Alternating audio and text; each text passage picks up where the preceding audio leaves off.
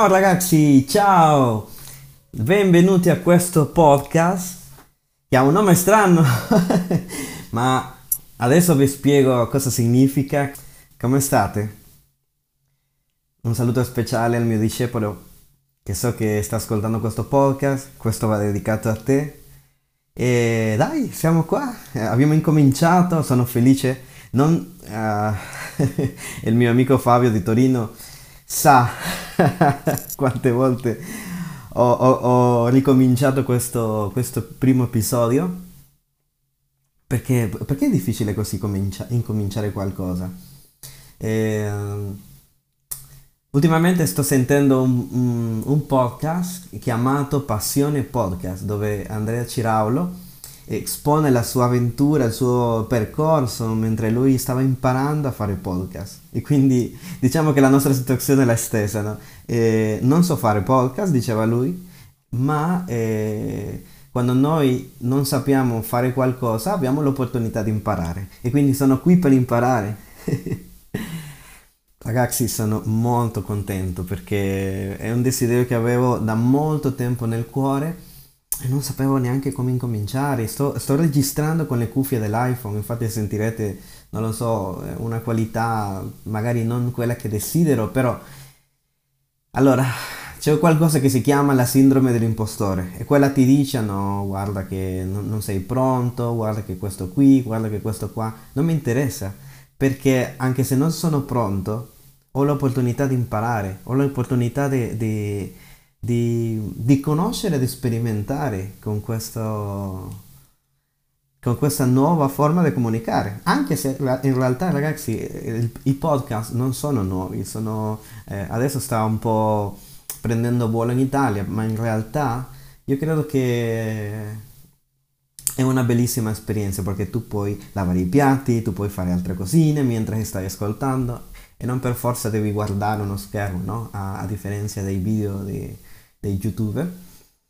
E siamo qui per un podcast motivazionale? No, perché noi, io credo che le parole sono più che parole. Allora che mi dite se incominciamo la prima puntata, l'episodio 1 di Viscere. Nome strano, no? In Geremia 31:20 è Dio che sta parlando. Efraim è dunque per me un figlio così caro, un figlio prediletto, da quando io parlo contro di lui è più vivo e continuo il ricordo che ne ho.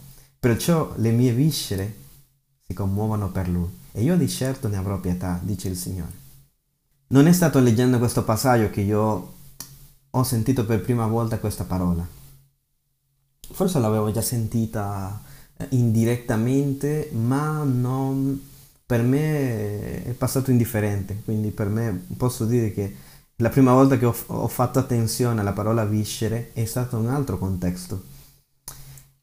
E, e, dopo vi spiego perché. È da lì che ho, ho deciso di, che fosse qualcosa, che questa parola fosse il nome del podcast perché era qualcosa di personale. E voglio, voglio incominciare con una domanda. Come stai?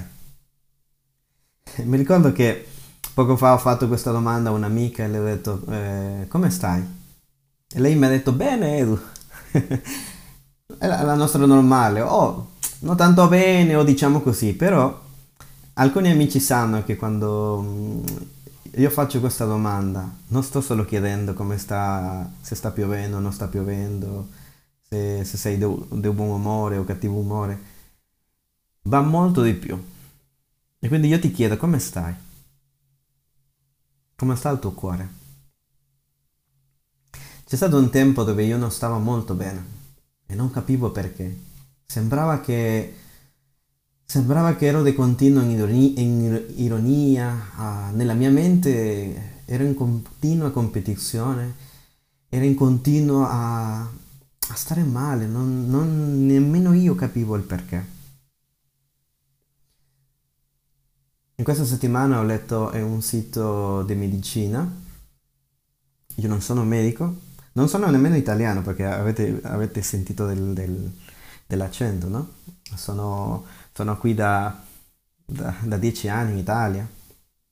La, nel, nella mia nazione lavoravo in banca e qui ho fatto il missionario, ho fatto pure una scuola missionaria, però Eh, allora, tornando a questo, quello che stavo dicendo, in questo sito eh, ho preso qualcosa eh, che diceva, l'ho, l'ho scritto qui nel mio telefono. Pensate a come vi si chiude lo stomaco quando siete in ansia, oppure all'emozione dell'innamoramento, le famose farfalle nello stomaco. Lo stomaco infatti comunica costantemente con la nostra mente, ma non solo al pari del cervello, è in gra- grado di rilasciare serotonina, l'ormone che regola i nostri stati d'animo. Questa parola viscere è molto di più per l'ebrei che solo per dire lo stomaco. Eh, Dio molte volte usa questa parola in un senso di ventre, di, di compassione anche, di... Eh, io credo che mentre il bambino è nella pancia della madre, è credo che sia il momento più intimo di un essere umano, dove riceve tutto l'amore, tutta, tutta quella vita direttamente dalla madre. Non è che è trasmessa eh, soltanto, ma veramente lei, eh, il bambino fa parte di lei. C'è stato qualcuno a cui si è aperto lo stomaco, si è aperto... Uh, in realtà è stato eh, traspassato dal fianco e questa persona è Gesù. Perché Gesù ha fatto una cosa del genere? Perché lui è andato a morire sulla croce. L'ultimo versamento di sangue che lui ha sperimentato è stato da dentro, da qui, dal, dal, dal fianco, dalle viscere, che alcuni dicono che volevano colpire il cuore, ma lui dopo ha fatto toccare a Tommaso la parte per, affinché lui credesse, come per dire, guarda, io ho questa ferita. Perché lui, lui vuole guarirti, lui vuole togliere quel, quello che ti fa sentire male. E allora io cosa avevo in quel tempo che vi dicevo? Magari era colpa di Dio, che io mi sentivo così, magari sentivo che non stavo eh, non stavo bene eh, perché magari lui non aveva risposto, non, me, non, aveva fatto queste cose, non aveva fatto altre e poi ho scoperto che in realtà stava usando delle maschere.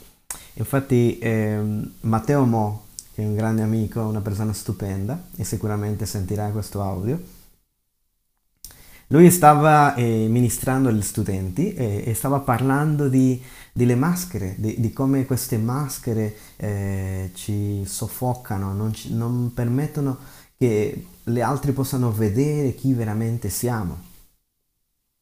E io mi sono identificato così come, come mi sentivo un impostore, mi sentivo come Giacobbe quando cerca pur di ricevere la benedizione del Padre, cercando di imitare il suo fratello. E non necessariamente il nostro fratello di sangue, tante volte noi imitiamo altre persone, vogliamo imitare un worship leader, vogliamo imitare uh, un predicatore, vogliamo imitare... Io volevo... Uh, dentro di me c'era la piccola tentazione di fare questo podcast come qualcun altro, eh, come altri più bravi di me che lo stanno facendo. È buono imitare. Allora non parlo di imitare il, il buono, parlo di essere, di vivere la vita di qualcun altro, di cercare di essere chi non, chi non sei tu. Per in parte, ma sarà che, sarà che allora cosa facciamo?